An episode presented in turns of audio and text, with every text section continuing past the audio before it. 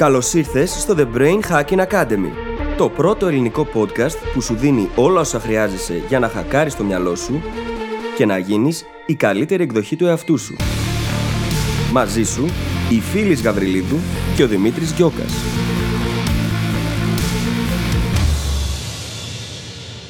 Καλησπέρα Δημήτρη! Καλησπέρα, φίλης. Τι κάνεις, πώς νιώθεις που είμαστε στο εκατοστό μας επεισόδιο; Τέλεια! Εσύ πώς νιώθεις; Πάρα πολύ ωραία. Αν δεν κάνω λάθος, σήμερα δεν θα έχουμε ούτε καν intro, οπότε αυτό είναι το πρώτο πράγμα που ακούτε μετά την εισαγωγή. Συγγνώμη γι' αυτό. δεν έχει, σήμερα έχει πολλές αλλαγές. Πολλά Ναι. διαφορετικά πράγματα. Πραγματικά, 100 επεισόδια μετά. Να ξέρετε ότι αυτό για μας είναι μια πάρα πολύ μεγάλη στιγμή, γιατί όταν ξεκινήσαμε, αποφασίσαμε ότι αν μη τι άλλο θα φτάσουμε τα 100 επεισόδια. Και φτάσαμε τα 100 επεισόδια! Και σήμερα τα φτάσαμε. Τότε δεν ξέραμε τι θα γίνει μετά τα 100 επεισόδια, αλλά το μόνο σίγουρο είναι ότι θα συνεχίσουμε να βγάζουμε τα επεισόδια μας κανονικά, να είμαστε εδώ μαζί σας και ελπίζουμε να είστε και εσείς εδώ μαζί μας. Φαντάζεσαι να τους ανακοινώναμε ότι σταματάει το podcast. Έτσι ξαφνικά, ξέρω εγώ. Έτσι, μπαμ! Τρολ. Όταν ξεκινήσαμε όμως, που δεν ξέραμε τι θα ισχύει δύο χρόνια αργότερα, γι' αυτό είχαμε θέσει ως τουλάχιστον τα 100. Και τότε μας φαινόταν βουνό, ε. Ε, ήτανε. Έχουν περάσει δύο χρόνια. Η αλήθεια είναι πως ήταν. Αυτό όμως είναι το ωραίο όταν θέτεις στόχους, ακόμα και μακροπρόθεσμους όπως αυτός, και τους πετυχαίνεις. Μπορείς να τους γιορτάσεις ακόμα περισσότερο όταν έρθει η στιγμή της εκπλήρωσης. Πραγματικά, πραγματικά. Και η συνέπεια βοήθησε πάρα πολύ να είμαστε εδώ σήμερα. Αλλά ξέρετε τι άλλο βοήθησε πάρα πολύ να είμαστε εδώ σήμερα; Εσείς. Χωρίς εσάς, χωρίς τις τόσες πολλές ώρες που έχετε ακούσει τα επεισόδια μας, τα εκατοντάδες μηνύματα που μας έχετε στείλει και τα reviews που μας έχετε κάνει, χωρίς όλα αυτά και πολλά άλλα ακόμα δικά σας, δεν θα ήμασταν εδώ σήμερα. Οπότε το βασικότερο πράγμα που θέλουμε να πούμε είναι ευχαριστούμε. Ευχαριστούμε πραγματικά πάρα πολύ και λαμβάνουμε τόσο πολύ αγάπη κάθε μέρα, κάθε εβδομάδα στα social media μας, στο Instagram που εκεί κάνετε περισσότερο σαματά, Ναι. στο email μας. Λαμβάνουμε τόσο πολύ αγάπη από εσά, τόσο υπέροχα ερωτήματα και πραγματικά αυτό μας κάνει να θέλουμε απλά να συνεχίζουμε να βγάζουμε επεισόδια, έτσι. Και ένα σωρό άλλα πράγματα τα οποία θα μάθετε πολύ σύντομα. Και όχι μόνο αυτό, αλλά να ξέρετε ότι μετά από πάρα πάρα πολύ άρνηση, χάρη σε αυτό το σαματά που κάνετε, με έχετε κάνει και εμένα να αφιερώνω περισσότερο χρόνο στο social media και ειδικά στο Instagram, γιατί αυτή η αλληλεπίδραση μαζί σας είναι υπέροχη. Είναι πραγματικά υπέροχη.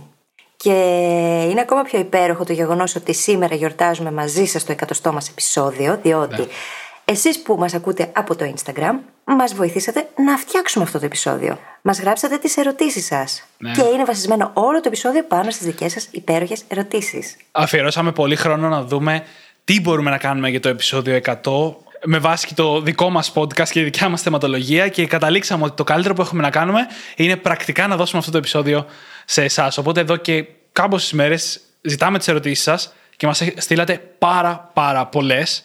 Εντυπωσιακά πολλές. Άλλο ένα ευχαριστούμε. Ήταν τόσο πολλές που αφιερώσαμε αρκετό χρόνο για να μπορέσουμε να εντοπίσουμε ποιες Ναι. θα μπουν στο επεισόδιο πραγματικά, ποιες από αυτές θα γίνουν μελλοντικά ολόκληρα επεισόδια και να σας πούμε πως κάποιες από αυτές τις έχουμε ήδη απαντήσει και υπάρχουν ολόκληρα επεισόδια που μπορείτε να πάτε τώρα και να τα ακούσετε. Αφού τελειώσει αυτό εδώ το επεισόδιο. Αν λοιπόν δεν ακούσετε την απάντηση στη δικιά σας ερώτηση, ρίξτε μια ματιά στο κατάλογο με τα επεισόδια μας, γιατί είναι πολύ πιθανό να βρείτε ότι το έχουμε ήδη απαντήσει. Και για όσους από εσάς μας ακούτε όμως δεν μας έχετε κάνει follow στο Instagram, ευκαιρία να το κάνετε για να συμμετέχετε κι εσείς μελλοντικά σε άλλα τέτοια όμορφα πραγματάκια που θα κάνουμε. Ακριβώς. Και το τελευταίο που θέλω να αναφέρω πριν πάμε στι ερωτήσεις είναι ότι μπορεί σήμερα να κλείνουμε τα 100 μας επεισόδια, αλλά σε ένα μήνα περίπου κλείνουμε δύο χρόνια και έχουμε αφήσει πολλά όμορφα πραγματάκια να τα κάνουμε τότε, αρχές Γενάρη. Ελπίζω να είμαστε όλοι σε μια καλύτερη ψυχολογία και να γιορτάσουμε όλοι μαζί τα δύο χρόνια του Brain Hacking Academy με αρκετά περισσότερα πράγματα από όσα ίσως φαντάζεστε. Ή από όσα θα κάνουμε αυτή τη στιγμή τουλάχιστον. Α πούμε ότι τώρα ξεκινούν τα προεόρτια με το σημερινό επεισόδιο. και από εδώ και πέρα θα μαθαίνετε συνεχώς καινούργια πράγματα με αποκορύφωμα τα δύο χρόνια που θα γιορτάσουμε. Τέλεια. Και πάμε να ξεκινήσουμε. Λοιπόν, θα ξεκινήσουμε με τις προσωπικές ερωτήσεις που μας έχετε κάνει, καθώς νιώσαμε πως θέλετε μάλλον να μας γνωρίσετε λίγο καλύτερα. Ναι. Εγώ προσωπικά είχα ενθουσιαστεί αρκετά στην ιδέα ότι θα μας ρωτήσετε και μερικά πράγματα για εμάς και θα μπορέσουμε να σας απαντήσουμε. Και ξεκινώ με την πρώτη ερώτηση. Καταφέρνετε πάντα στη ζωή σας να εφαρμόσετε όσα λέτε και πιστεύετε; Αυτή είναι από τις πιο εύκολες ερωτήσεις. Γιατί η απάντηση είναι απλά, ξεκάθαρα και απόλυτα όχι. Σε καμία περίπτωση.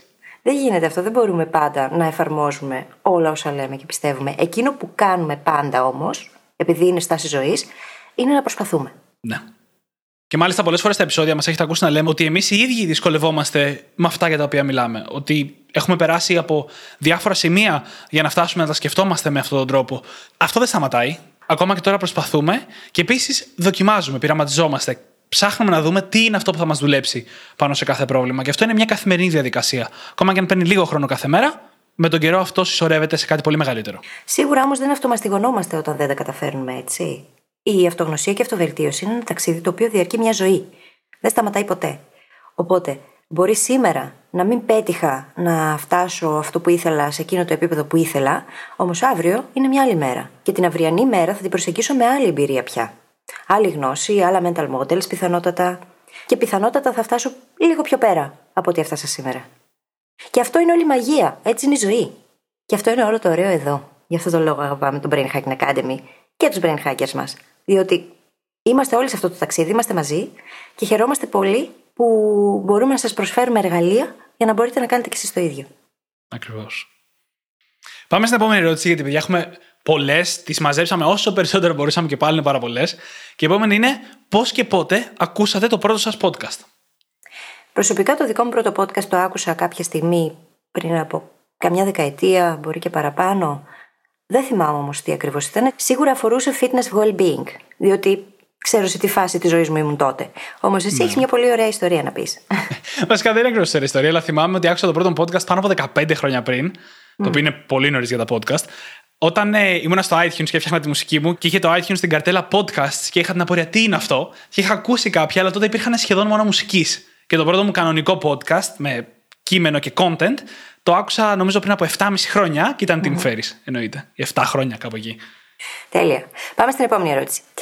Πού βλέπετε τον εαυτό σας σε 5 χρόνια από τώρα, Πω. Έλα μου Τι ερώτηση. Υπέροχη. Μπορώ να φανταστώ ποια είμαι και πώς ζω. Και αυτό πάλι όχι με 100% ακρίβεια. Μπορώ να φανταστώ ένα ιδανικό, έναν ιδανικό μελλοντικό εαυτό. Όμως, το τι θα κάνω σε πέντε χρόνια, το πού βλέπω τον εαυτό μου, αυτό δεν θέλω κιόλας να το απαντήσω, Δημήτρη. Εσύ; Ακριβώς. Ακριβώς. Διαβάζοντας αυτήν την ερώτηση, αυτό που μου βγαίνει κατευθείαν είναι ότι δεν έχουμε ιδέα ποιοι θα είμαστε σε πέντε χρόνια. Προσπαθούμε να εξελισσόμαστε γρήγορα και όταν προσπαθείς να κάνεις την αλλαγή στη ζωή σου εξέλιξη, είναι αναπόφευκτο ότι δεν θα είσαι ο ίδιος μετά από ένα διάστημα. Συνεπώς, αν εγώ από τώρα που θέλω να βρίσκομαι σε πέντε χρόνια, θα εγκλωβίσω τον εαυτό μου σε ένα μονοπάτι που κατά τη διάρκεια σίγουρα θα θέλω να αλλάξω. Γι' αυτό και έχουμε πει πολλές φορές, προσπαθούμε να μην θέτουμε στόχους για πάνω από τρία χρόνια μακριά και αυτό είναι πολύ. Αυτό που προσπαθούμε να ξέρουμε είναι ποιοι εμείς θέλουμε να είμαστε. Και με βάση αυτό το ιδανικό θέτουμε και τους ανάλογους στόχους, έτσι. Όμως αυτοί οι στόχοι μπορεί να αλλάξουν στην πορεία. Μπορεί κάποια στιγμή να ξυπνήσω μια μέρα και να πω Α, αυτό το βιβλίο τελικά δεν θέλω να το γράψω. Και έχω το απόλυτο OK να το κάνω. το επιτρέπω στον εαυτό μου. Δεν θα μπω στη διαδικασία να εγκλωβιστώ μόνο και μόνο γιατί ξεκίνησα με αυτό το όραμα. Επόμενη ερώτηση λοιπόν, η οποία λέει: Εκτός από το podcast, κάνετε και άλλες δουλειές παράλληλα. Αν ναι, πώς τα προλαβαίνετε όλα; Πρώτα απ' όλα, αυτό είναι το θέμα των ημερών. Ναι. Έχουμε πάρα πολλές συζητήσεις για περισσότερη παραγωγικότητα και αποτελεσματικότητα και αποδοτικότητα αυτή την περίοδο. Αυτό που θα πω είναι ότι όταν ξεκινήσαμε, κάναμε και άλλες δουλειές. Mm-hmm. Πολλές δουλειές για την ακρίβεια. Αλλά με τον καιρό αρχίζαμε να μειώνουμε. Τα πιο δευτερεύοντα πράγματα, πράγματα που δεν μας γεμίζαν τόσο πολύ, δεν ήταν τόσο αποτελεσματικά για εμάς, αρχίζαμε σιγά σιγά να τα κόβουμε. Και έχουμε φτάσει τώρα σε ένα σημείο που το The Brain Hacking Academy είναι το κύριο μας project, η κύρια μας δουλειά. Με αυτό ασχολούμαστε πιο πολύ από οτιδήποτε άλλο και προσπαθούμε, όπως όλοι εμείς, να είμαστε πιο παραγωγικοί, να βγάζουμε περισσότερη δουλειά στις ώρες που όλοι έχουμε διαθέσιμε τις ίδιες. Και βέβαια, The Brain Hacking Academy πλέον για εμάς, για εσάς όχι ακόμα τόσο, για εμάς δεν σημαίνει μόνο podcast. Τα αφήνω όμως έτσι εδώ. Άνω τελεία και θα τα μάθετε όλα σε λίγο. Έρχονται πολλά όμορφα πράγματα. Επόμενη ερώτηση. Τι σας θορύβησε και σας έκανε να αλλάξετε; Εγώ αυτή την ερώτηση την ακούω ως πότε αποφασίσαμε να κάνουμε μια μεγάλη αλλαγή στον εαυτό μας και για μένα είναι αρκετά εύκολο. Όταν σταμάτησα να παίζω, όταν σταμάτησα τον εθισμό μου με το gaming, βρέθηκα σε ένα σημείο που είχα μόλις βγει από έναν εθισμό, όπως είπα, και ταυτόχρονα δεν ήξερα τι να κάνω, πώς να αντικαταστήσω όλες αυτές τις ώρες, την ενέργεια, την προσπάθεια. Και τότε ήταν που αποφάσισα να ασχοληθώ περισσότερο με τον εαυτό μου και τη μάθησή μου. Και μετά το ένα οδήγησε στο άλλο σαν ένα ντόμινο και μας έφερε εδώ που είμαστε σήμερα. Για μένα ξεκίνησε στη φάση που περνούσα ακόμα διατροφικές διαταραχές. Ήμουνα μέσα στις διατροφικές διαταραχές. Βίωνα την απόλυτη δυστυχία και συνειδητοποίησα ότι δεν πάει άλλο. Χρειάζεται να κάνω κάτι. Και χρειάζεται να τη δω λίγο αλλιώς.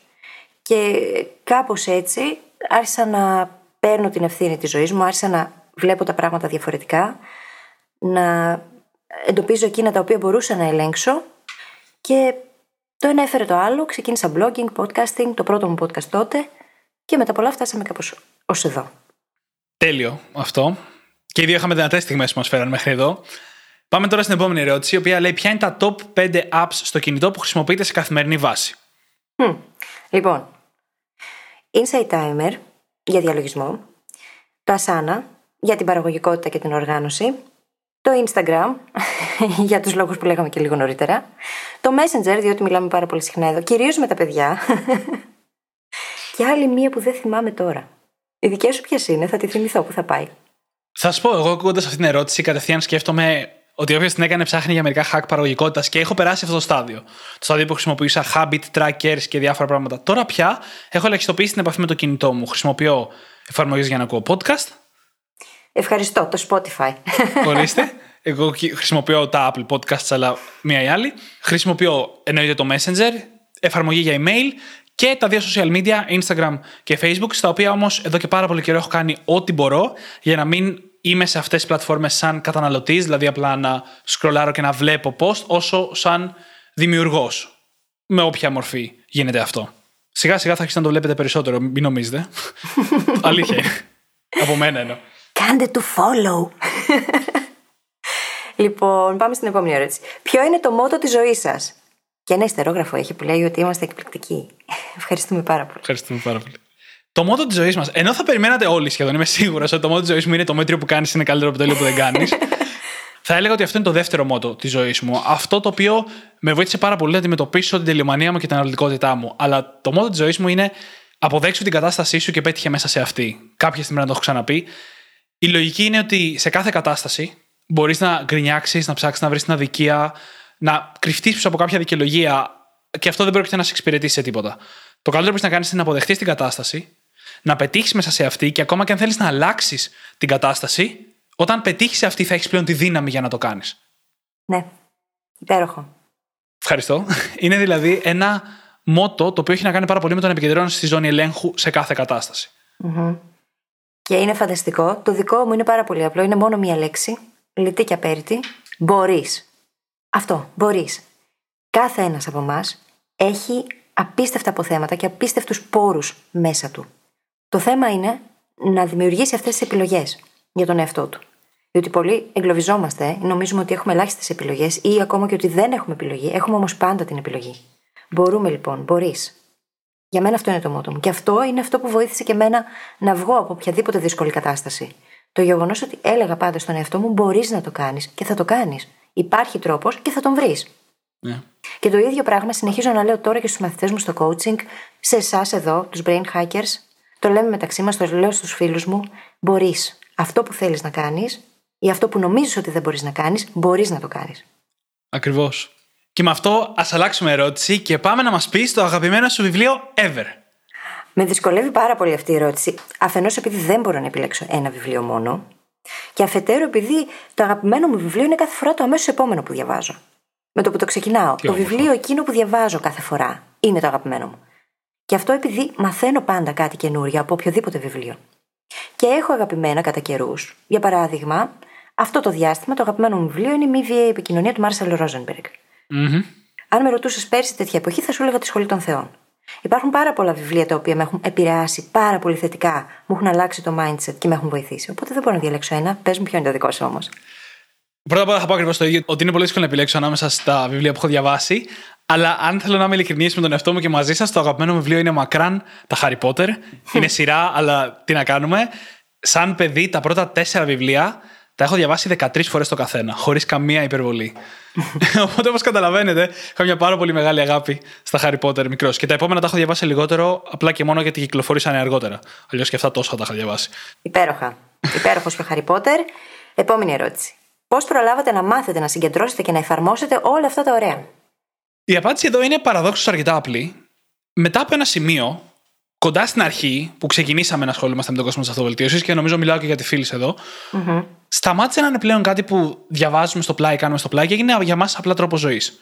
όπου και να βρισκόμασταν, όπου και να καθόμασταν, κάτι διαβάζαμε, κάτι ακούγαμε, κάτι βλέπαμε, το οποίο να έχει να κάνει με αυτοβελτίωση, με ψυχολογία, με mindset ή με οτιδήποτε άλλο. Άρχισε να γίνεται η διασκέδασή μας, αυτό που κάναμε στον ελεύθερο χρόνο μας.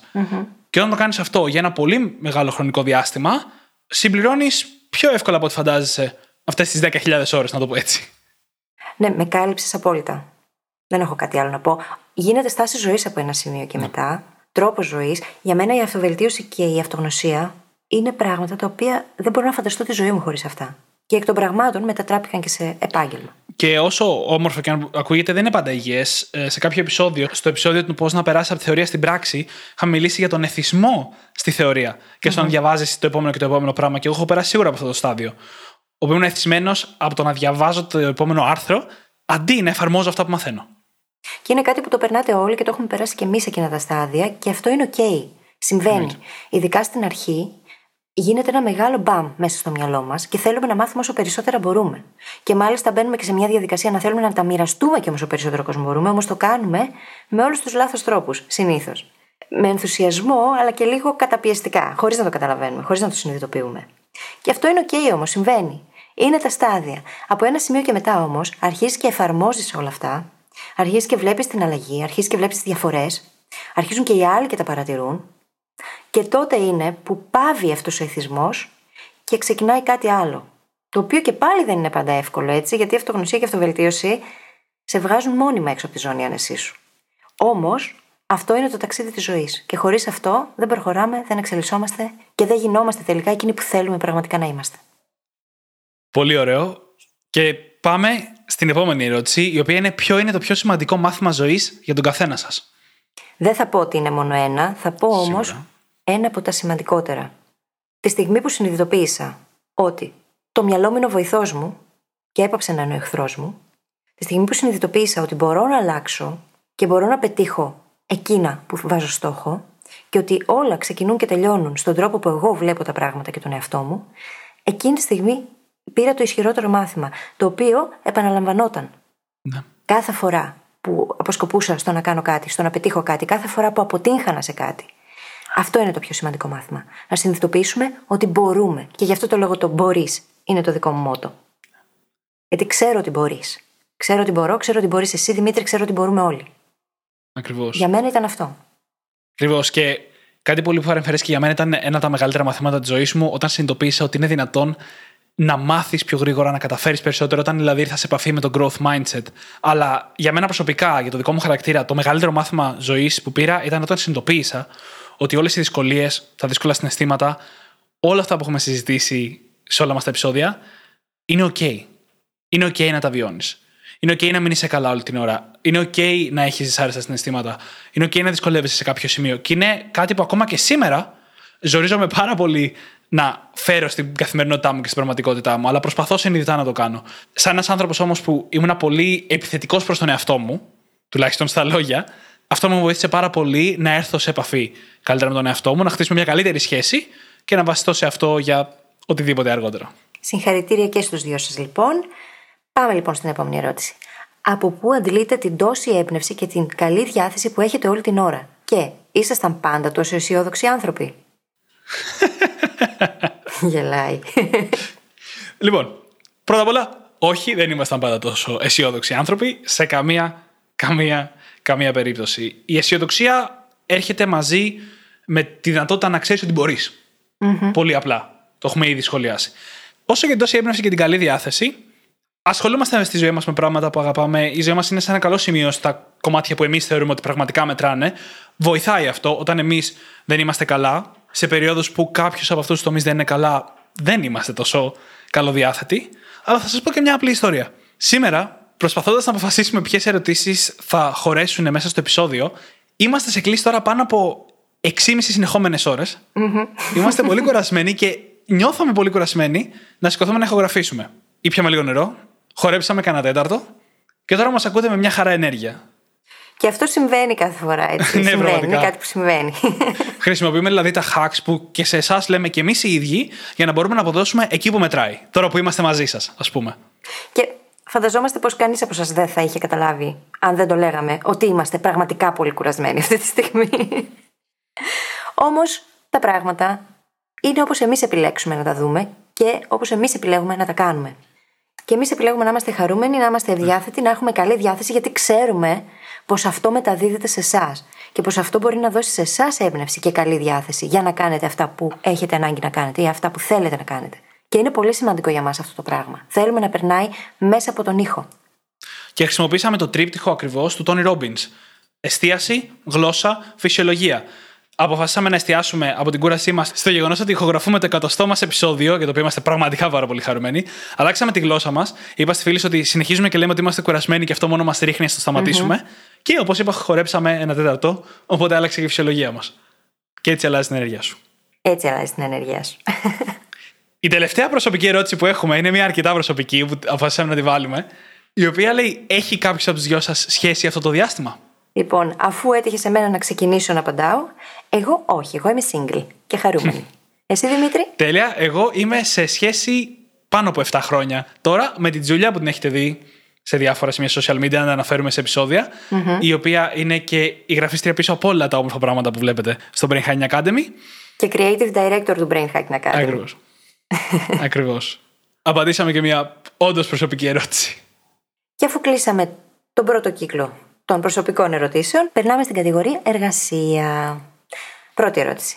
Το εργασιακό περιβάλλον επιδρά αρνητικά στην εκτός δουλειάς ζωή. Ιδέες αντιμετώπισης; Αρχικά, αυτό είναι μια πολύ γενική ερώτηση, έτσι θα πρέπει να ξέρουμε πληροφορίες. Είναι κάπως προφανές από την ερώτηση ότι με κάποιο τρόπο η δουλειά περνάει στην προσωπική ζωή. Αυτό που εννοώ εδώ, γιατί προφανώς αυτό λέει, είναι ότι όποιος μας έκανε ερώτηση αφήνει τη δουλειά να περάσει στην προσωπική ζωή. Είναι αυτό μια έννοια που λέγεται compartmentalization, τμηματοποίηση της ζωής, που είναι αυτό που λέμε να μπορείς να αφήσεις ό,τι έγινε στη δουλειά στη δουλειά και ό,τι έγινε στο σπίτι στο σπίτι και να μην επηρεάζει το ένα το άλλο. Είναι μια πάρα πολύ δύσκολη δεξιότητα. Είναι και αυτό δεξιότητα όπως όλα τα άλλα. Σίγουρα θα το κάνουμε επεισόδιο και σχετικά Αν έχεις όμως κάποια συμβουλή, να την πούμε τώρα. Κοίταξε, για τους περισσότερους ανθρώπους το να κάνουν αυτό το διαχωρισμό, ίσως στην αρχή ειδικά να μην είναι και τόσο εύκολο. Εκείνο που βοηθάει σίγουρα είναι το να φροντίσουμε, αν μη τι άλλο, ακόμα και αν τα πράγματα στη δουλειά δεν είναι τόσο καλά, να φροντίσουμε τους άλλους τομείς της ζωής μας να είναι. Γίνεται ακόμα πιο δύσκολο το να βρίσκεσαι σε αρνητικό εργασιακό περιβάλλον όταν έχεις και δύσκολες συνθήκες να αντιμετωπίσεις τη ζωή σου γενικά. Οπότε, καλό είναι να φροντίζουμε τον εαυτό μας τουλάχιστον, ε, να δούμε πού είναι η ζώνη ελέγχου μας, τι μπορούμε να ελέγξουμε, ποια πράγματα μπορούμε να επηρεάσουμε για να νιώθουμε καλύτερα. Μπορεί αυτό να αφορά στη γυμναστική μας, στη διατροφή μας, στις σχέσεις μας, να κάνουμε πράγματα τα οποία θα έρθουν να εξισορροπήσουν κατά μία έννοια την κατάσταση. Και όταν θα έρθει το επεισόδιο, θα συζητήσουμε πολύ πολύ περισσότερα για να δείτε πώς μπορείτε να το κάνετε όλο αυτό πρακτικά και να βοηθηθείτε. Ακριβώς. Γενικά, η λύση είναι να διαχωρίζουμε κάπως το ένα από το άλλο. Μερικές φορές αυτό είναι προφανές πώ μπορεί να γίνει, άλλες δεν είναι. Και πάμε στις επόμενες ερωτήσεις, τις οποίες τις έχουμε κάνει ένα group όλες μαζί, που έχουν να κάνουν με δύσκολα εργασιακά περιβάλλοντα. Η μία ερώτηση μιλάει για εργασιακό bullying, η άλλη μιλάει για εχθρικό εργασιακό περιβάλλον. Η τρίτη ερώτηση μιλάει για κακό κλίμα με το αφεντικό. Είναι λοιπόν ένα set από ερωτήσεις που μιλάνε για ένα δύσκολο, εχθρικό, κακό εργασιακό περιβάλλον. Το μοντέλο που θα προτείναμε εδώ είναι το εξής. Σε κάθε περίπτωση, σε κάθε τέτοια κατάσταση, το πρώτο πράγμα που αξίζει να δοκιμάσουμε είναι η επικοινωνία. Έχουμε κάνει ένα πολύ δυνατό πρόσφατο επεισόδιο πάνω στο πώς να επικοινωνούμε αποτελεσματικά. Και αν εφαρμόσουμε όλες τις τεχνικές που λέει εκεί μέσα, μπορεί να καταφέρουμε να λύσουμε το πρόβλημα, να βρούμε το βασικό αίτιο που το δημιουργεί και έτσι να λύσουμε την κατάσταση χωρίς κάτι μεγαλύτερο. Από εκεί και έπειτα, βέβαια, υπάρχουν περιπτώσεις στις οποίες όντως το περιβάλλον ενδεχομένως να είναι τοξικό για εμάς και να μην μας σηκώνει πια. Και σε εκείνη την περίπτωση είναι καλό να δούμε πώς μπορούμε να βρούμε άλλες επιλογές, να δημιουργήσουμε άλλες επιλογές για τον εαυτό μας. Σίγουρα δεν είναι εύκολο στη διαχείριση κάτι τέτοιο έτσι. Όταν είμαστε σε ένα περιβάλλον στο οποίο έχουμε βιώσει άσχημες καταστάσεις, το να πούμε ότι τώρα εγώ θα μάθω να επικοινωνώ αποτελεσματικά και θα πάω να επικοινωνήσω, δεν θα έχει και αποτελέσματα από την πρώτη φορά. Μπορεί ούτε καν την πέμπτη. Όμως μπορούμε να το δούμε σαν μια ευκαιρία να εξασκηθούμε σε όλο αυτό. Και αν μη τι άλλο, να χρησιμοποιήσουμε αυτή τη δεξιότητα κάπου αλλού, αργότερα, σε κάποιο άλλο εργασιακό περιβάλλον. Είναι πολύ μεγάλο θέμα γενικά. Δηλαδή, όταν μιλάμε για bullying ή mobbing, όπως λέγεται το εργασιακό bullying συγκεκριμένα, όταν μιλάμε για εχθρικό εργασιακό περιβάλλον, σίγουρα δεν μπορούμε να απαντήσουμε μέσα σε τρία λεπτά ναι, ναι. το τι θα μπορούσε να κάνει κανείς και σίγουρα υπάρχουν πολλές διαφορετικές προσεγγίσεις. Mm-hmm. Οπότε θα έλεγα να το κλείσουμε εδώ και να το κρατήσουμε με αστερίσκο για το μέλλον. Ναι, θα κλείσω αυτό το σημείο λέγοντας το βασικό μοτίβο ότι το πρώτο βήμα που έχεις να κάνεις σε κάθε τοξικό ή φαινομενικά τοξικό περιβάλλον είναι μέσω της επικοινωνίας να σιγουρευτείς ότι δεν μπορεί να λυθεί πιο εύκολα από ό,τι φαντάζεσαι και ότι ξέρεις για ποιο λόγο υπάρχει αυτή η τοξική κατάσταση. Αν αυτό δεν λύσει τα πράγματα, πολλές φορές η λύση είναι να φύγεις. Ναι. Αλλά εννοείται ότι κάθε περίπτωση είναι διαφορετική, έτσι.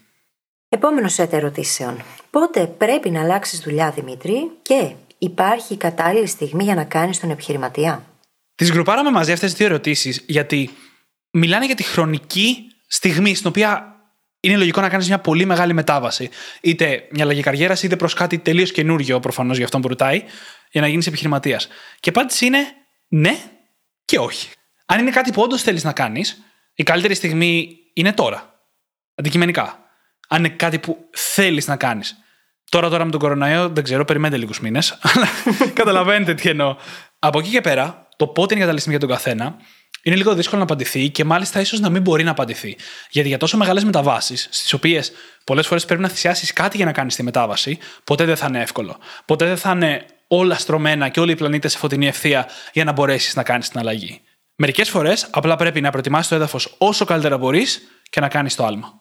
Για εμάς, για παράδειγμα, ξεκίνησε το podcast, είχαμε τις δικές μας δουλειές, ο καθένας ξεχωριστά, και κάποια στιγμή πήραμε την πολύ σημαντική για εμάς απόφαση και είπαμε ότι, κοίτα να δεις, αυτό το πράγμα είναι κάτι το οποίο μας εκφράζει, θέλουμε να ασχοληθούμε πάρα πολύ με αυτό και θέλουμε να γίνει το κύριο κομμάτι του business μας.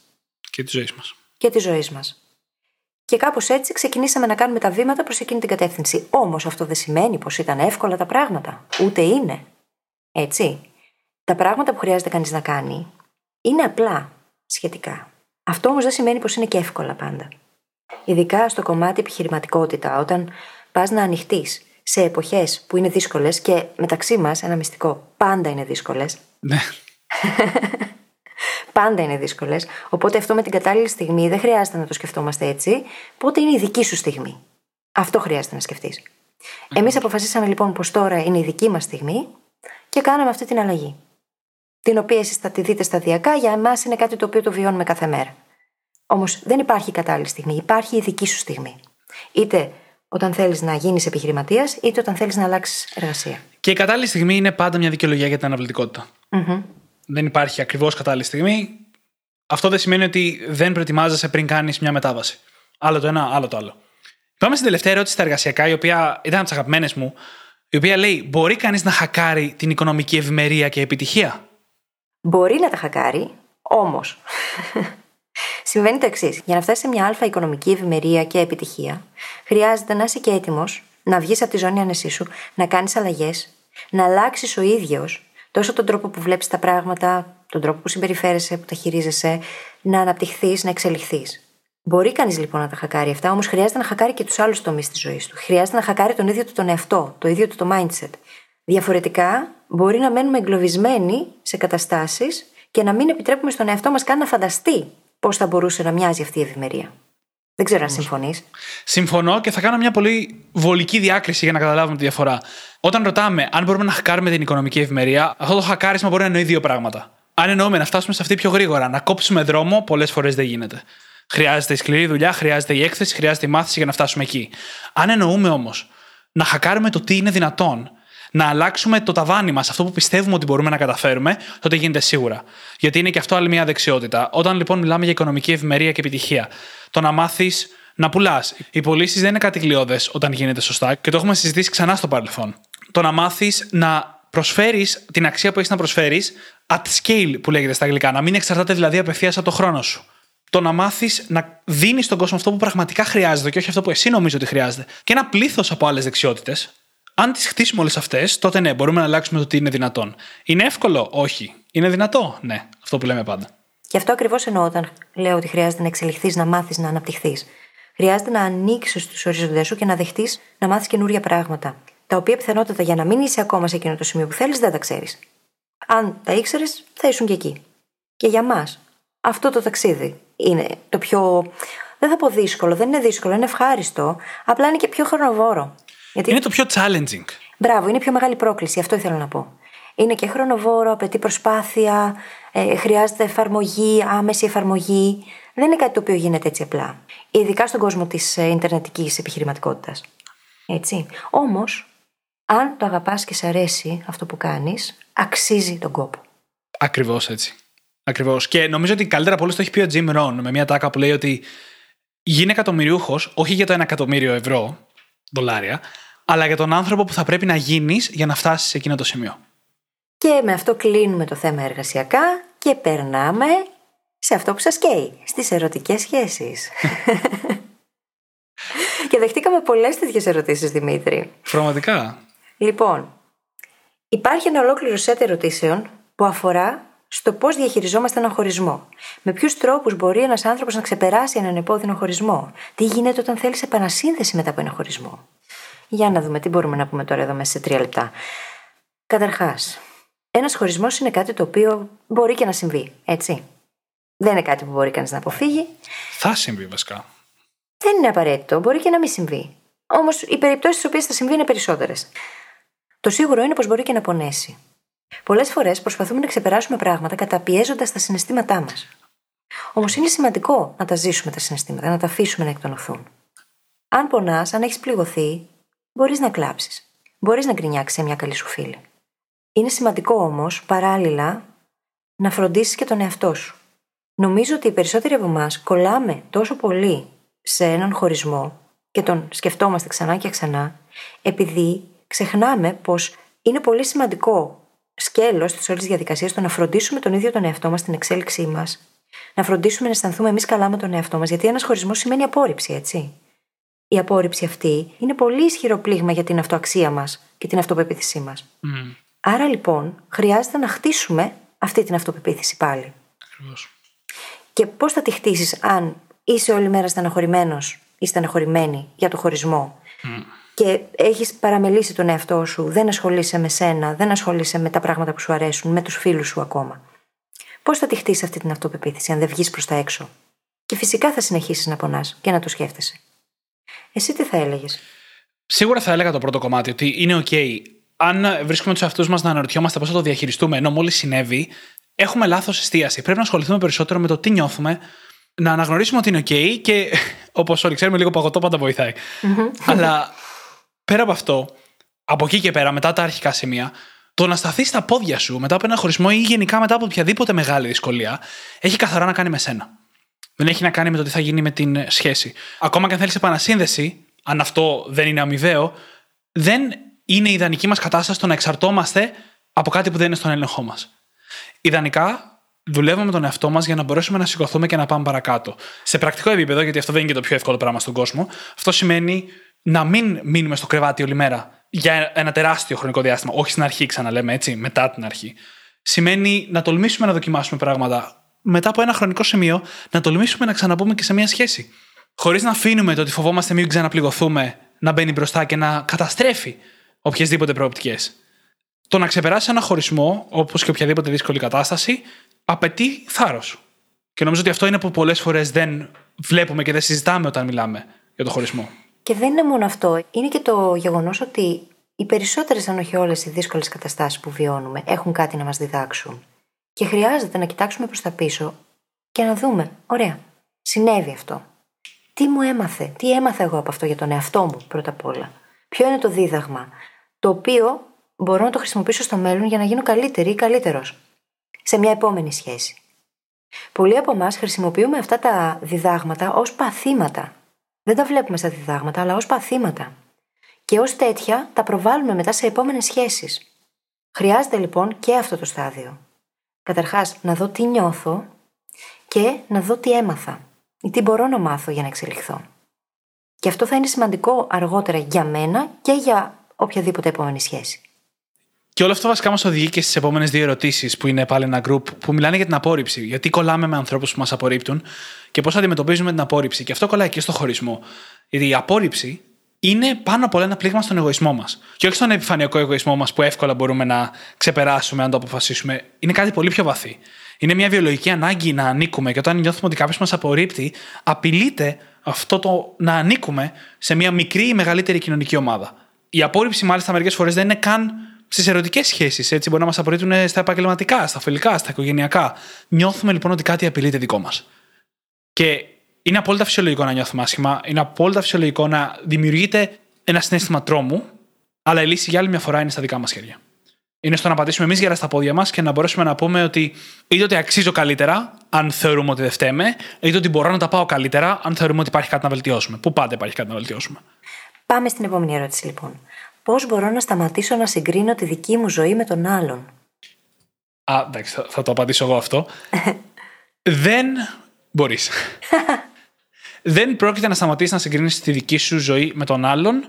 Είναι ένα απόφευκτο, μπορείς να το μειώσεις μέχρι ένα σημείο, αλλά είναι κάτι που συμβαίνει αυτόματα. Και αυτό είναι το πιο βασικό πράγμα που θέλω να πούμε, ότι δεν μπορείς να το σταματήσεις. Αυτό που μπορείς να κάνεις όμως είναι να επικεντρωθείς στον εαυτό σου. Μετά τη σύγκριση, μετά το δυσάρεστο συνέστημα, πρώτα απ' όλα αξίζει να γυρίσεις και να πεις: Κάτσε λίγο, εγώ τι έχω κάνει καλά, τι έχω όντως στη ζωή μου; Πριν αρχίζω να πιστεύω ότι όλοι οι άλλοι τα έχουν τέλεια και εγώ όχι. Και μετά από αυτό, ερχόμαστε ακριβώς σε αυτά που συζητήσαμε στο επεισόδιο του φθόνου. Όπου δηλαδή βλέπουμε ότι οι άλλοι έχουν κάτι που εμείς δεν έχουμε και το θέλουμε κι εμείς. Και σε αυτή την περίπτωση υπάρχει ένας μη υγιής τρόπος να αντιδράσεις και ένας υγιής. Ο υγιής είναι να το δημιουργήσεις κι εσύ στη ζωή σου, ανεξάρτητα με ό,τι κάνουν οι άλλοι, και να φέρεις τη ζωή σου σε ένα καλύτερο σημείο. Και για περισσότερο ακούστε το επεισόδιο του φθόνου. Mm-hmm, Ακριβώς. Χρειάζεται να δούμε τι μας δείχνει αυτό για εμάς εκείνη τη στιγμή. Τι μήνυμα κρύβει από πίσω. Το γεγονός ότι συγκρινόμαστε με κάποιον άλλον και αισθανόμαστε άσχημα γι' αυτό. Πάντα κάτι θέλει να μας δείξει. Και να το χρησιμοποιήσουμε σαν βοήθημα, αντί να το βλέπουμε σαν εχθρό. Πάρα πολύ όμορφα. Και πάμε σε μία ακόμα επόμενη ερώτηση, η οποία θα λέει κανείς ότι μπαίνει στην κατηγορία του άγχους, του στρες, του φοβου Η ερώτηση είναι πώς κάνεις τον φόβο φίλο σου; Καταρχάς τον αποδέχεσαι. Ο φόβος πάντα θα υπάρχει. Πάντα όταν κάνουμε κάτι το οποίο είναι έξω από τη ζώνη άνεσής μας, θα φοβόμαστε. Εκείνο που είναι σημαντικό όμως είναι να καταλάβουμε πως επειδή ακριβώς μπορούμε και έχουμε τους πόρου μέσα μας, ακόμα και αν δεν το ξέρουμε τώρα, να ανταπεξέλθουμε σε οποιαδήποτε κατάσταση, σε οποιαδήποτε δυσκολία, χρειάζεται πάντα όταν νιώθουμε το φόβο να μην το επιτρέπουμε να μας κάνει να εγκλωβιστούμε μέσα σε αυτόν και να μην κάνουμε το βήμα. Δεν θα σταματήσουμε να φοβόμαστε. Αλλά υπάρχει ένα ωραίο βιβλίο που δεν θυμάμαι ποιος ή ποια είναι ο ή συγγραφέας του. Feel the fear and do it anyway. Νιώσε τον φόβο και κάντο παρόλα αυτά. Ακριβώς. Είναι ένας πολύ πολύτιμος δάσκαλος. Ο φόβος, όπως και το άγχος, μπορεί να είναι παραγωγικό ή μη παραγωγικό. Δεν υπάρχει εξάλληψη. Έτσι. Πρέπει να φέρουμε το φόβο από ένα παραλυτικό σημείο, σε ένα σημείο στο οποίο μας παραλύει δηλαδή, σε κάτι που μας βοηθάει. Και ο μόνος τρόπος να το κάνουμε αυτό είναι να μάθουμε από αυτόν. Πρώτα απ' όλα, αυτά που φοβόμαστε, πολλές φορές καλά κάνουμε και τα φοβόμαστε. Όχι στο επίπεδο που τα φοβόμαστε, αλλά είναι πραγματικά εμπόδια που μπορούμε να συναντήσουμε, πραγματικές δυσκολίες και είναι αυτό μια ευκαιρία να δούμε τι μπορούμε να κάνουμε για να προφυλαχτούμε από αυτά προκαταβολικά. Και από εκεί και πέρα, έχουμε πει πολλά για τη διαχείριση του φόβου έμεσα και άμεσα στα επεισόδια. Αν βλέπεις όλο αυτό που έχεις να κάνεις μπροστά σου, θα φοβάσαι πολύ περισσότερο από ότι αν εστιάσεις μόνο στο επόμενο βήμα. Αυτό είναι μόνο μία από τις τεχνικές, τι οποίες μπορείς να φέρεις το τρομακτικό, το τεράστιο, αυτό που σε κάνει να φοβάσαι, σε κάτι πιο χειροπιαστό, σε κάτι λίγο πιο διαχειρίσιμο, από το οποίο μπορείς να ξεκινήσεις. Και σίγουρα μπορούμε να κάνουμε όλα αυτά τα σενάρια προκαταβολικά και να σκεφτούμε προκαταβολικά και λύσεις πιθανές, όπως έχουμε συζητήσει πολλές φορές στο παρελθόν. Και αυτό βοηθάει, διότι αν είσαι ψυχολογικά προετοιμασμένος για το χειρότερο σενάριο, έχεις όμως λύσεις, πιθανές λύσεις προκαταβολικά, όχι στη φάση που είσαι ήδη σε πανικό, οπότε δεν μπορείς να σκεφτείς καθαρά, προκαταβολικά τις έχεις σκεφτεί, τότε αισθάνεσαι και πιο σίγουρος όταν θα έρθει αυτή η δυσκολία, που μπορεί και να μην έρθει και ποτέ, έτσι. Όταν όμως έρθει και αν έρθει, έχεις ήδη λύσεις. Και αυτό είναι πάρα πολύ σημαντικό. Και περνάμε στο επόμενο σετ ερωτήσεων, οι οποίες αφορούν σε τι άλλο, στο podcasting. Έχουμε πάρα πολλούς brain hackers, οι οποίοι θέλουν να κάνουν δικό τους podcast από ό,τι έχω καταλάβει. Χαιρόμαστε πάρα πολύ γι' αυτό, γιατί μοιάζει πάρα πολύ με τη δικιά μας εμπειρία, όπου εμείς, ακούγοντας τους δικούς μας αγαπημένους podcaster, θέλαμε να γίνουμε podcasters. Και είμαστε εδώ σήμερα. Μας ρωτάνε λοιπόν διάφορα πράγματα για το podcasting. Πώς να ξεκινήσεις, πώς να το κάνεις μόνος σου, πώς να οργανωθείς και άλλα τέτοια ωραία. Τι θα έλεγε εσύ, Δημήτρη, τι συμβουλές θα έδινες; Η βασικότερη συμβουλή που θα έδινα είναι το να εστιάσει κανείς περισσότερο στην ποιότητα από ό,τι σε οτιδήποτε άλλο. Γιατί τα podcast είναι ένα μέσο που μεγαλώνει, που γίνεται όλο και πιο δημοφιλές και σημαίνει ότι για να ξεχωρίσεις πρέπει αυτό που κάνεις να έχει κάτι να πει, κάτι να προσφέρει. Αντί λοιπόν κάποιος να προσπαθεί να σκεφτεί πώς θα είναι παντού σε όλα τα social media, πώς θα τα κάνει όλα, το σημαντικότερο είναι να επικεντρωθούμε στο αποτέλεσμα να είναι της μέγιστης δυνατής ποιότητας. Και είναι κάτι που κι εμείς προσπαθούμε κάθε φορά, άλλες φορές με μεγαλύτερη, άλλες φορές με μικρότερη επιτυχία. Και που όταν γίνει σωστά, κάνει τον κόσμο να μοιράζεται αυτό που ακούει με τους φίλους του, με την οικογένειά του κτλ. Αυτό είναι ένα απόσπαστο κομμάτι της επιτυχίας ενός podcast και πολλών άλλων δημοκρατικών μέσων όπως το YouTube. Και εγώ το ίδιο ακριβώς θα έλεγα. Πιστεύω ακράδαντα πως αν εστιάσεις στην ουσία, όλο το υπόλοιπο κομμάτι μετά είναι εύκολο να γίνει. Αν όμως το προϊόν σου δεν έχει την ουσία και την ποιότητα που θα ήθελες, μπορεί να έχεις το καλύτερο marketing, να πουλήσει παροδικά και μετά να πατώσει. Αν όμως το προϊόν σου είναι πολύ καλό, μπορεί να έχεις μέτριο marketing και να ανεβαίνει συνεχώς. Και αυτό συμβαίνει σε οποιοδήποτε προϊόν, Και στο podcasting. Επίσης, είναι πάρα πολύ σημαντικό το γεγονός ότι χρειάζεται να είμαστε αυθεντικοί. Το πιστεύω πραγματικά. Πιστεύω ναι. ότι οποιοδήποτε είναι σε φάση δημιουργού, είτε είναι podcaster, είτε γράφει άρθρα, είτε βιβλία, είτε είναι YouTuber, χρειάζεται να βρει τη φωνή του. Και αυτό ε, μπορεί να το κάνει μόνο αν εστιάσει στο να γίνεται διαρκώς η καλύτερη εκδοχή του εαυτού του. Και όχι συγκρίνοντας τον εαυτό του με κάτι άλλο. Ειδικά όταν μιλάς για αυτοβελτίωση, ε. Ειδικά όταν μιλάς για αυτοβελτίωση. Και σε λίγο πιο πρακτικό επίπεδο, το να ξεκινήσει ένα podcast δεν απαιτεί τόσο μεγάλη επένδυση όσο άλλα πράγματα. Χρειάζεσαι ένα αξιοπρεπέστατο μικρόφωνο, το οποίο μπορείς να βρεις με 70 ευρώ, ας πούμε, στο ίντερνετ και πιο λίγα ίσως. Εγώ έχω γραφώ με το Samsung το Q2U. Mm-hmm. Εγώ έχω το Zoom το H4n. Τέλεια, έτσι να λέμε και μερικά μοντέλα, να βοηθήσουμε.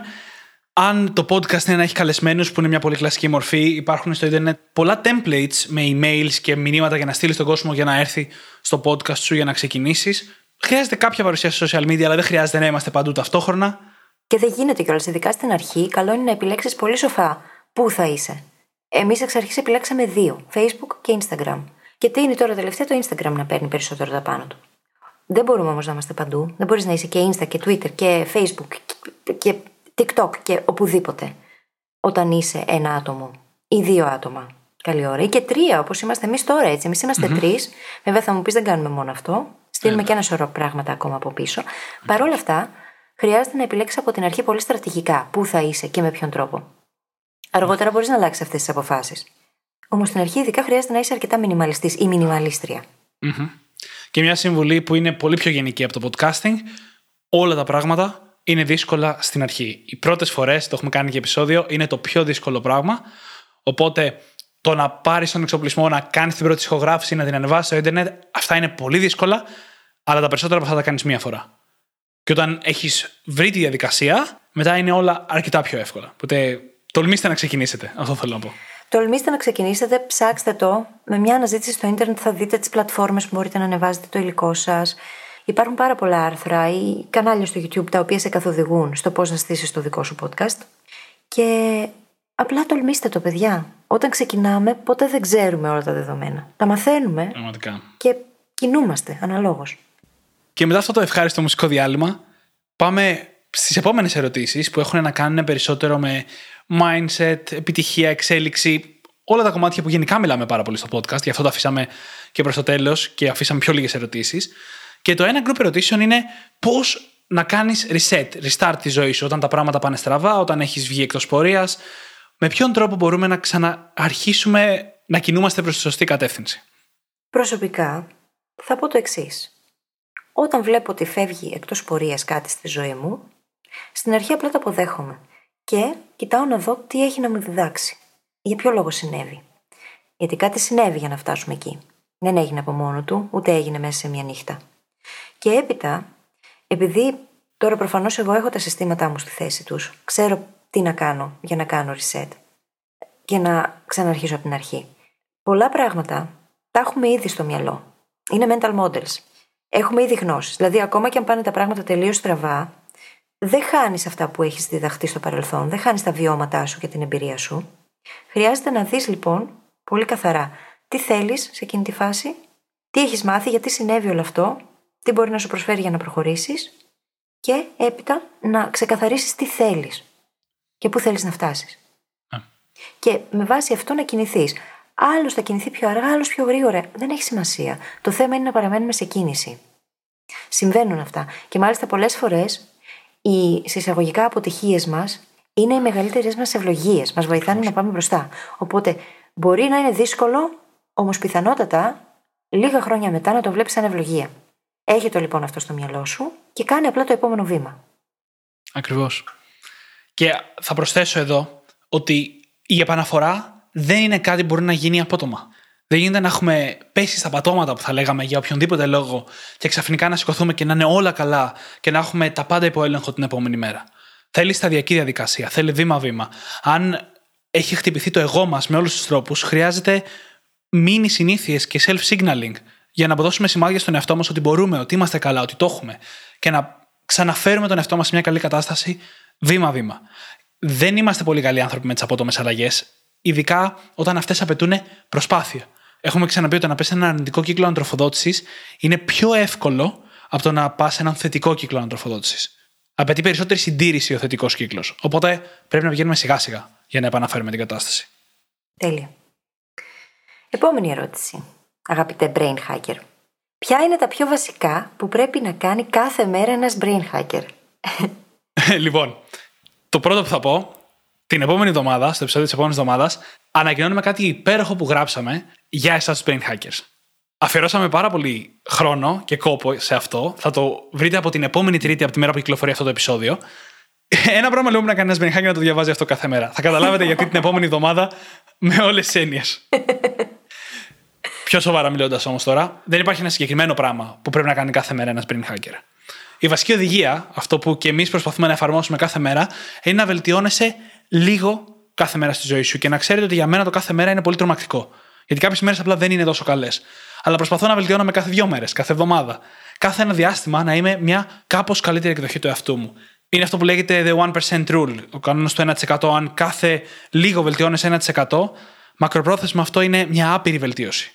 Αυτό ακριβώς. Και χρειάζεται επίσης να έχουμε πάντα στο μυαλό μας πως δεν πρέπει τίποτα έτσι. Δεν πρέπει τίποτα. Όμως, ως brain hacker, χρειάζεται να δεις τι εργαλεία υπάρχουν εκεί έξω, να δοκιμάσεις, να δεις τι λειτουργεί για σένα και από αυτά να επιλέξεις ποια θέλεις να κάνεις κάθε μέρα. Να επιλέξεις πολύ συνειδητά ποια θέλεις. Το κίνητρό σου να είναι εσωτερικό. Γι' αυτό λέω ότι δεν πρέπει τίποτα. Αν δεν είναι εσωτερικό το κίνητρο, δεν βοηθάει. Για μένα, ας πούμε, ένα πράγμα που κάνω ως brain hacker κάθε μέρα είναι να σηκώνομαι το πρωί και να κάνω journaling. Χρειάζεται να το κάνουν όλοι αυτό; Όχι. Θα μπορούσαν να το κάνουν όλοι; Ναι. Πρέπει; Τίποτα δεν πρέπει. Το επιλέγεις. Και μία περίοδο μπορεί να το κάνεις, την άλλη όχι. Εμένα με βοηθάει προσωπικά. Εσένα μπορεί να σε βοηθάει να συζητάς με τους φίλους σου αυτά τα θέματα. Ναι, ναι. Απλά χρειάζεται έναν τρόπο να κάνεις αυτή τη μικρή βελτίωση σε τακτικά χρονικά διαστήματα. Και πάμε στην επόμενη ερώτηση, η οποία είναι ποιες είναι οι καλύτερες ερωτήσεις για να κάνω στον εαυτό μου σε μια δύσκολη στιγμή; Αναφέραμε κάποιες και λίγο νωρίτερα. Τι μου δίδαξε αυτό; Αυτό το δύσκολο που συνέβη και με οδήγησε σε αυτή τη δύσκολη στιγμή. Τι μάθημα έχει να μου δώσει; Τι μπορώ να μάθω για την ίδια την κατάσταση, για τον εαυτό μου, έτσι ώστε να το χρησιμοποιήσω αργότερα για να εξελιχθώ; Είναι από τις σημαντικότερες ερωτήσεις που πολλές φορές δεν κάνουμε στους εαυτούς μας. Και γι' αυτό το λόγο τίνουμε να βλέπουμε τη ζωή μας να επαναλαμβάνεται σε μοτίβα. Όμως, όταν είσαι σε αυτό το δρόμο της αυτοβελτίωσης παύλα αυτογνωσίας, αυτή η ερώτηση είναι μία από τις πιο σημαντικές. Τόσο στα καλά όσο και στα άσχημα, έτσι. Και στα καλά βοηθάει να ρωτάμε τι μου μαθαίνει αυτό τώρα; Για να μπορείς να κάνεις replicate κάτι, να το αναπαράξεις στο μέλλον ή να το αποφύγεις στο μέλλον, χρειάζεται να έχεις καταλάβει τι σου μαθαίνει. Ποιες άλλες ερωτήσεις είναι Δημήτρη σημαντικές; Σίγουρα το μήπως προσπαθώ να καταπιέσω τον εαυτό μου αυτή τη στιγμη Να προσπαθώ να ξεφύγω ψεύτικα από αυτή τη δύσκολη στιγμή. Όπως είπες ότι μπορώ να μάθω. Πώς έφτασα ως εδώ; Είναι μια ευκαιρία για ανατροφοδότηση. Μπορεί αυτό να μπορούμε να το κάνουμε ακριβώς την ώρα της δύσκολης στιγμής, αλλά αμέσως μετά είναι μια πολύ χρήσιμη ερώτηση. Και όταν έχουμε βιώσει το συνέστημα, πώς μπορώ να βγω από αυτή τη δύσκολη στιγμή; Με έχετε ακούσει να λέω μόνο σήμερα δύο-τρεις φορές το πώς είναι OK να βιώνουμε πράγματα, αλλά αυτό δεν αναιρεί τη σημασία του να βρίσκουμε τη λύση. Γιατί στην κουλτούρα μας συνήθως κατευθυνόμαστε προς δύο κατευθύνσεις. Ή ασχολούμαστε υπερβολικά με το πρόβλημα, ή ασχολούμαστε υπερβολικά με τη λύση. Αλλά υπάρχει αξία και στα δύο. Τέλεια. Φανταστικά. Πάμε να κλείσουμε τώρα τις ερωτήσεις με την τελευταία κατηγορία που είναι αναβλητικότητα και διάφορα άλλα έτσι, συμπεριφορικά θέματα, για τα οποία έχουμε μιλήσει πολλές φορές στο παρελθόν. Είχαμε διάφορες ερωτήσεις σχετικά με την ίδια την αναβλητικότητα και θα προτείνω εκεί να πάτε να δείτε μια ομιλία που είχα κάνει με την Origin, την οποία θα την βρείτε στο YouTube και θα έχουμε link στη σημειώσει του επεισοδίου. Και έχουμε αφήσει μόνο ένα set ερωτήσεων να το απαντήσουμε όντως, που έχει να κάνει με πώς να κρατήσεις μια καλή συνήθεια, πώς να γυρίσεις μια καλή συνήθεια μετά που έχεις πέσει σε κακές, ή μια άλλη ερώτηση που έλεγε αν 66 μέρες φτάνουν για να σου γίνει μια συνήθεια τρόπο ζωής. Και ήθελα εδώ βασικά να πούμε το εξής: Ότι πολλές φορές βιαζόμαστε να σταματήσουμε να κάνουμε αυτό που χρειάζεται. Αν έχουμε φέρει κάποια συστήματα στη ζωή μας, κάποια προσπάθεια, κάνουμε κάτι για να διατηρήσουμε μια καλή συνήθεια για ένα εύλογο χρονικό διάστημα, αν σταματήσουμε να το κάνουμε αυτό το κάτι, θα χάσουμε και τη συνήθεια. Δεν έχει σημασία αν έχει περάσει το διάστημα πάνω στο οποίο και καλά αυτό που κάνουμε γίνεται συνήθεια. Οι 60 μέρες, οι 21 μέρες ή οτιδήποτε άλλο. Νούμερο ακούγεται. Πρέπει να συνεχίσει να κάνεις τη δουλειά. Αν χάσουμε τα κιλά επειδή κάναμε μια διατροφή και τη στιγμή που τα χάσουμε σταματήσουμε τη διατροφή, μαντέψτε τι θα γίνει. Και ξέρεις ποιο είναι το θέμα με όλες αυτές τις συνήθειες που τελικά δεν καταλήγουν στο να γίνουν συνήθειες; Το θέμα είναι πως δεν υπάρχει πραγματικό εσωτερικό κίνητρο. Δεν έχει γίνει δηλαδή μέρος της ταυτότητάς μας. Στο παράδειγμα που ανέφερες με τη διατροφή, αν αυτό το κάνω καταναγκαστικά, απλά για να χάσω αυτό το βάρος, και μιλάω από πείρα, αν το κάνω. Κι εγώ. Υποχρεώνοντας τον εαυτό μου, χωρίς να έχει γίνει κομμάτι της ταυτότητάς μου όμως, το ότι εγώ είμαι το άτομο που τρέφεται υγιεινά και ισορροπημένα, επιλέγω να τρώω τέτοιες τροφές και όλα αυτά τα ωραία, τότε φυσικά θα περιμένω πώς και πώς να φτάσω στο σημείο που θα έχω χάσει αυτό το βάρος και να πάω να πλακωθώ στα πιτόγυρα. Για να το πω πολύ απλά. Όμως, αυτό θα σημαίνει και αργότερα ότι θα ξαναπάρω το βάρος. Οπότε το εσωτερικό κίνητρο στις συνήθειες παίζει καθοριστικό ρόλο. Γιατί όταν έχεις πραγματικό, βαθύ, δυνατό, ισχυρό εσωτερικό κίνητρο, δεν υπάρχει καμία αντίσταση. Δεν χρειάζεσαι καμία πειθαρχία. Πειθαρχία χρειάζεσαι μόνο όταν κάνεις κάτι κόντρα σε αυτό που θέλεις. Δύναμη της θέλησης χρειάζεσαι μόνο όταν κάνεις κάτι κόντρα σε αυτό που θέλεις. Αν λοιπόν το εσωτερικό σου κίνητρο είναι πολύ ξεκάθαρο, είναι δικό σου για τη δική σου πάρτη, για τη δική σου ευημερία, τότε το πιθανότερο είναι πως αυτή η συνήθεια που θέλεις θα γίνει συνήθεια πολύ πιο γρήγορα και από τις 66 μέρες. Και αυτοί οι αριθμοί, ξέρεις, κυκλοφορούν έτσι πολύ συχνά στο ίντερνετ και τελικά ο κόσμος νομίζει ότι είναι αυτός ο μαγικός αριθμός. Δεν είναι έτσι. Αν έχεις ισχυρό εσωτερικό κίνητρο, ο εγκέφαλος θα χτίσει τη συνήθεια και τους νευρώνες και τι συνάψει που χρειάζεται πολύ πιο σύντομα. Και επίσης το να σου γίνει κάτι συνήθεια σημαίνει ότι σου είναι πιο αυτόματο. Δεν σημαίνει ότι μπορείς να το κάνεις με λιγότερη προσπάθεια. Ακριβώς. Απλά η προσπάθεια θα σου βγαίνει πιο εύκολα. Γιατί και το να κάνεις στην αρχή. Το να κάνεις στην αρχή. Ακριβώς. Και με αυτό τελειώσαμε τις ερωτήσεις σας. Το εκατοστό επεισόδιο. Wow, είναι τεράστιο. Εμείς τώρα που το ηχογραφούμε είναι πολύ μεγάλο. Δεν ξέρω πώς θα βγει ακριβώς το τελικό θα βγει, αποτέλεσμα. Πιστεύω, θα βγει, θα βγει, εντάξει. Θα βγει καμιά ωρίτσα. Καμιά ωρίτσα. Mm-hmm. Τέλεια.